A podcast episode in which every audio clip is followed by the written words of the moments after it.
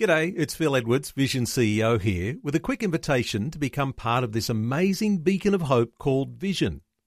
Together we can put our love into action to help people of all kinds build or rebuild their lives on the truth of God. Please consider the part you can play during our upcoming Visionathon appeal, remembering that it's your support that makes Vision possible, including this podcast. Audio on demand from Vision Christian Media. It's easy to imagine that miracles don't happen anymore these days. But God is a miracle working God. He was 2,000 years ago and He still is today. Nothing's changed, and I, for one, still believe in miracles.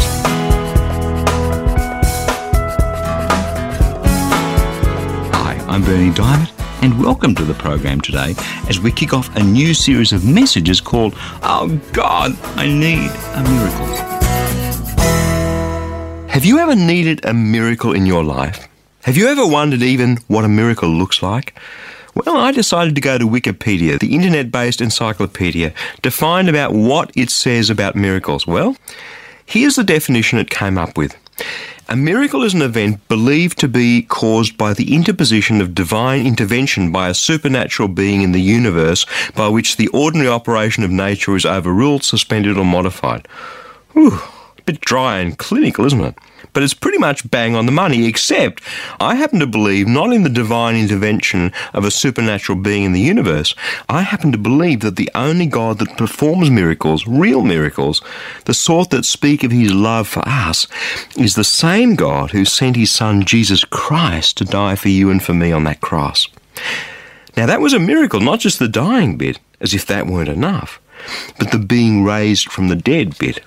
That is one major miracle. Now, it's easy to believe in miracles until we desperately need one for ourselves, until someone we love has cancer, until we're the ones in the jobless queue, until it's our marriage that's in trouble. Then all of a sudden it becomes incredibly hard to believe in miracles. Miracles are a difficult subject for us to talk about because I know that there's someone listening today who believed that God would do a miracle for their loved one who was dying and they died anyway. And there's someone who believed in a miracle when they lost their job and couldn't afford to pay for their mortgage, and they lost their house anyway. And there's someone today who believed, well, you get the picture. God doesn't always do miracles when we want Him to. Why? Because He's God and He gets to choose. See, the statistics are that we live in a world where the last time I checked, out of every 100 people, any 100 you'd care to choose, out of every 100 people, exactly 100 will die at some point. The body gets old, it wears out, and it gives up. Either that, or Jesus will return first. It's just the way things are. I watched my dad die over 10 years ago. He was only 74 a good friend of mine in Africa. His brother was killed by rebel fighters, and his father was injured in the fighting and died because of a lack of medical care. Now, this friend is a humble, powerful man of God. He believed for miracles. We live in a world that's rejected God. And the result of that is that people suffer and people die. Look around. There are billions suffering in the world today. People who believe in Jesus and people who don't. Jesus suffered. Jesus asked for the suffering to be taken away, but it wasn't. But still, still, I believe in miracles. Sometimes God steps in for no reason that's particularly apparent to us and performs a miracle. The first time I prayed for someone to be healed was a woman at church. She had some bad knees, they were painful. I prayed now, I didn't really expect her to be healed. I kind of avoided her after that. Months later, she told me that she had been healed. I was shocked. Back then, I, I thought it had something to do with me. And that, that's the mistake that's so easy to make. If I'm really, really, really, really good, God will give me a miracle. If I believe until I bust, if I clean up my act, if I do this or do that or say this or pray that, then, then I'll get the miracle I've been hoping for. See, that completely and utterly misses the point. Let me read you something, a letter that the Apostle Paul wrote. This comes from Galatians chapter 3, beginning at verse 1. He writes, You foolish Galatians, who's bewitched you? It was before your eyes that Jesus Christ was publicly exhibited and crucified. The only thing I want to learn from you is this Did you receive the Spirit by doing the works of the law or by believing what you heard? Are you so foolish? Having started with the Spirit, are you now ending with the flesh? Did you experience so much for nothing if it really was for nothing? Well then, does God supply you with the Spirit and work miracles among you by your doing the works of the law or by your believing in what you heard? It's pretty simple, isn't it? If we think we can get miracles by working our way into God's favour, by playing the game, ticking the boxes, getting it all right, Paul's saying, You foolish Galatians, did you see miracles happen because you did the right thing? Or because you believed in what you'd heard? See, doing the right thing, ticking the boxes, doesn't deliver miracles. Now, God's not a sugar daddy. He's not a, a slot machine. It's not, you don't put the coin in, pull the handle, and, and watch the dial spin and see the cash fall out to the bottom. It's not how it works. It's not some formula that we apply and, hey presto, out pops the rabbit from the hat. If there was, then God would be reduced to a performing poodle who does tricks on our command. It's not it at all. Somewhere deep inside, God has a plan.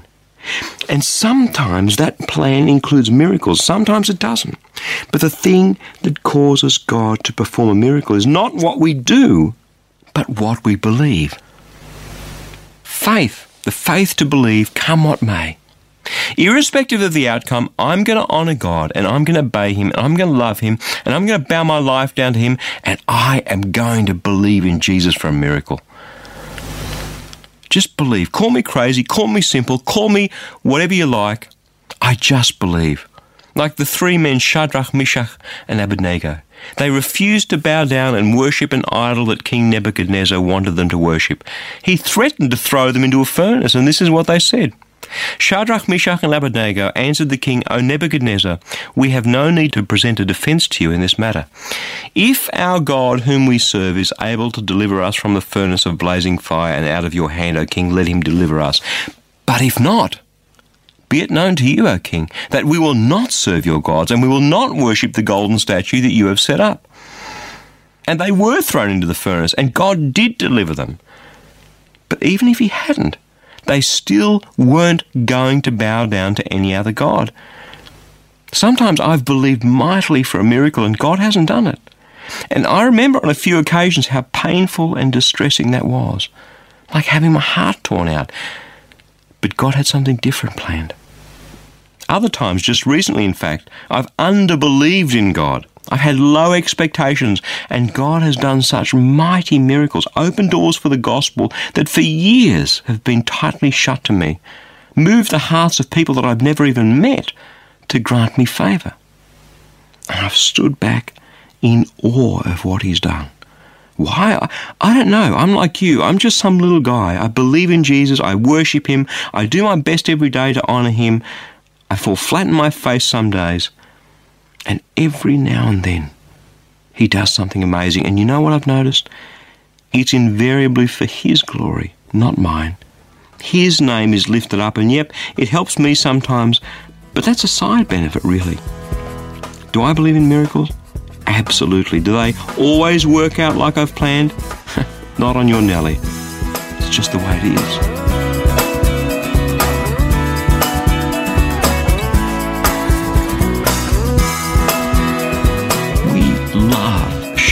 Gospel with as many people as possible so they can experience a real and tangible relationship with Jesus. So before we go, I'd like to tell you about a free daily devotional to help you and your friends draw even closer to Him. It's called Fresh. Each day you'll receive a powerful scripture verse together with some words of inspiration, hope, and encouragement. And the best news is that it's completely free, delivered right to your inbox each and every day where you can choose to read, listen, or watch the daily video. Completely up to you. It's God's Word fresh for you each day. To receive your free e-devotional, just jump onto the website freshdevotional.org. You'll see the Fresh e-devotional sign up waiting right there for you. And as a bonus, I'll also send you a free copy of my ebook, How Can I Hear God Speak to Me? So head across to that website and sign up to receive Fresh. I pray that your heart will be touched and transformed as you draw ever closer to Jesus through His Word. That web address, in case you missed it, is freshdevotional.org. I'm Berni Dymet, and I'll catch you again same time tomorrow with a different perspective.